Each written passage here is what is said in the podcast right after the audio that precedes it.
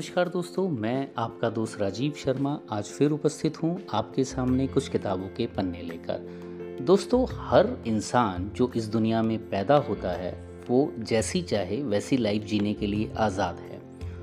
हो सकता है कि कुछ लोग इस बात पर आर्ग्यू करें कि हम अपनी लाइफ खुद चूज़ नहीं करते हैं। मगर फिर भी हम कैसे जिएँगे ये काफ़ी हद तक हमारे हाथ में है। ज़िंदगी में चाहे जो भी हालात हों कम से कम हमें इतना तो हक है कि हम किसी भी परेशानी या दुख का मुकाबला चाहे मुस्कुराते हुए करें या हम रोते हुए करें। दोस्तों, दरअसल बहुत से लोगों को ये एहसास ही नहीं होता कि हमारे पास चूज़ करने की पावर है, जो हमारे लिए एक पावरफुल हथियार की तरह है। दोस्तों, जब सुबह जैसे ही अपनी आँख खुलती है, उसी वक्त से लेकर दिन भर में हमारे पास अनलिमिटेड चॉइसेस होती हैं। हमारे डेली की यही चॉइस हमारा फ्यूचर डिसाइड करती हैं। दोस्तों, ये इतनी मामूली सी बात है कि हम इस पर गौर करने की जहमत भी नहीं उठाते हैं। अपने कॉलेज के दिनों में दो दोस्त थे, जब उनको फिलॉसफी की एक क्लास अटेंड करते थे वो साथ में तो स्टूडेंट को ये सोचने के लिए एक चैलेंज या टॉपिक दिया जाता था कि आखिर वो इस दुनिया में आए क्यों हैं? उनके जीने का असली मकसद क्या है? दोस्तों, अक्सर स्टूडेंट को मीनिंग ऑफ़ लाइफ और भगवान पर अपने विचार लिखने के लिए बोला जाता था।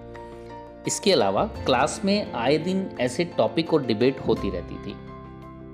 एक दिन जो दोस्त है, उसने अपने क्लासमेट से पूछा कि भगवान के होने या ना होने पर डिबेट करने को बोला जाता है। उसकी क्लास में एक स्टूडेंट ने टीचर से पूछा कि भगवान अगर है तो क्यों लोग इतने दुखी और तकलीफ़ से गुजर रहे हैं? क्यों नहीं भगवान सभी के दुख और उदासी को खुशी में बदल देते हैं? अगर भगवान है तो ये, वो क्यों नहीं लोगों की परेशानियाँ दूर कर देते हैं? दोस्तों, इस सवाल के बाद टीचर ने कहा कि अगर भगवान ने सबकी तकलीफ़ें और दुख दूर कर दिए तो हमारी ज़िंदगी किसी रॉबर्ट जैसी हो जाएगी। अगर दर्द नहीं होगा तो खुशी का एहसास नहीं होगा।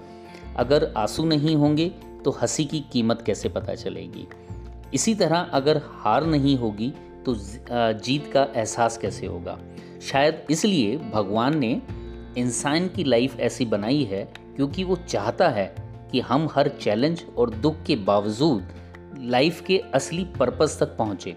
और सबसे बढ़कर तो ये है कि भगवान ये देखना चाहता है कि हम उस फ्रीडम का इस्तेमाल कैसे करते हैं, जो उसने हमें दी है। यानी वो पावर जो हमें चूज़ करने का मौका देती है कि हम तमाम मुश्किलों से लड़ते हुए भी एक भरपूर ज़िंदगी जी सकें। दोस्तों, अक्सर हम कई लोगों से मिलते हैं जो अपनी लाइफ की परेशानियों, मुश्किलों और बेड लक की शिकायत करते हैं।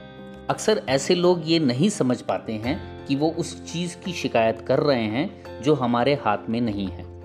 इसलिए उन चीज़ों का रोना रोने के बजाय हमें खुद पर ध्यान देना चाहिए, क्योंकि आखिरकार पावर सिर्फ़ हमारे हाथ में है कि हम उन सिचुएशन पर कैसे रिएक्ट करते हैं जो हमारे साथ हो रही हैं।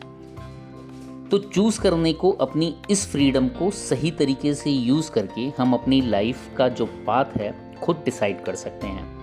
क्योंकि हमारे पास वो फ्रीडम है कि हम अपना करेक्टर, अपनी वैल्यूज़, अपने बिलीव्स अपना एटीट्यूड और अपना पर्पस चूज़ कर सकते हैं।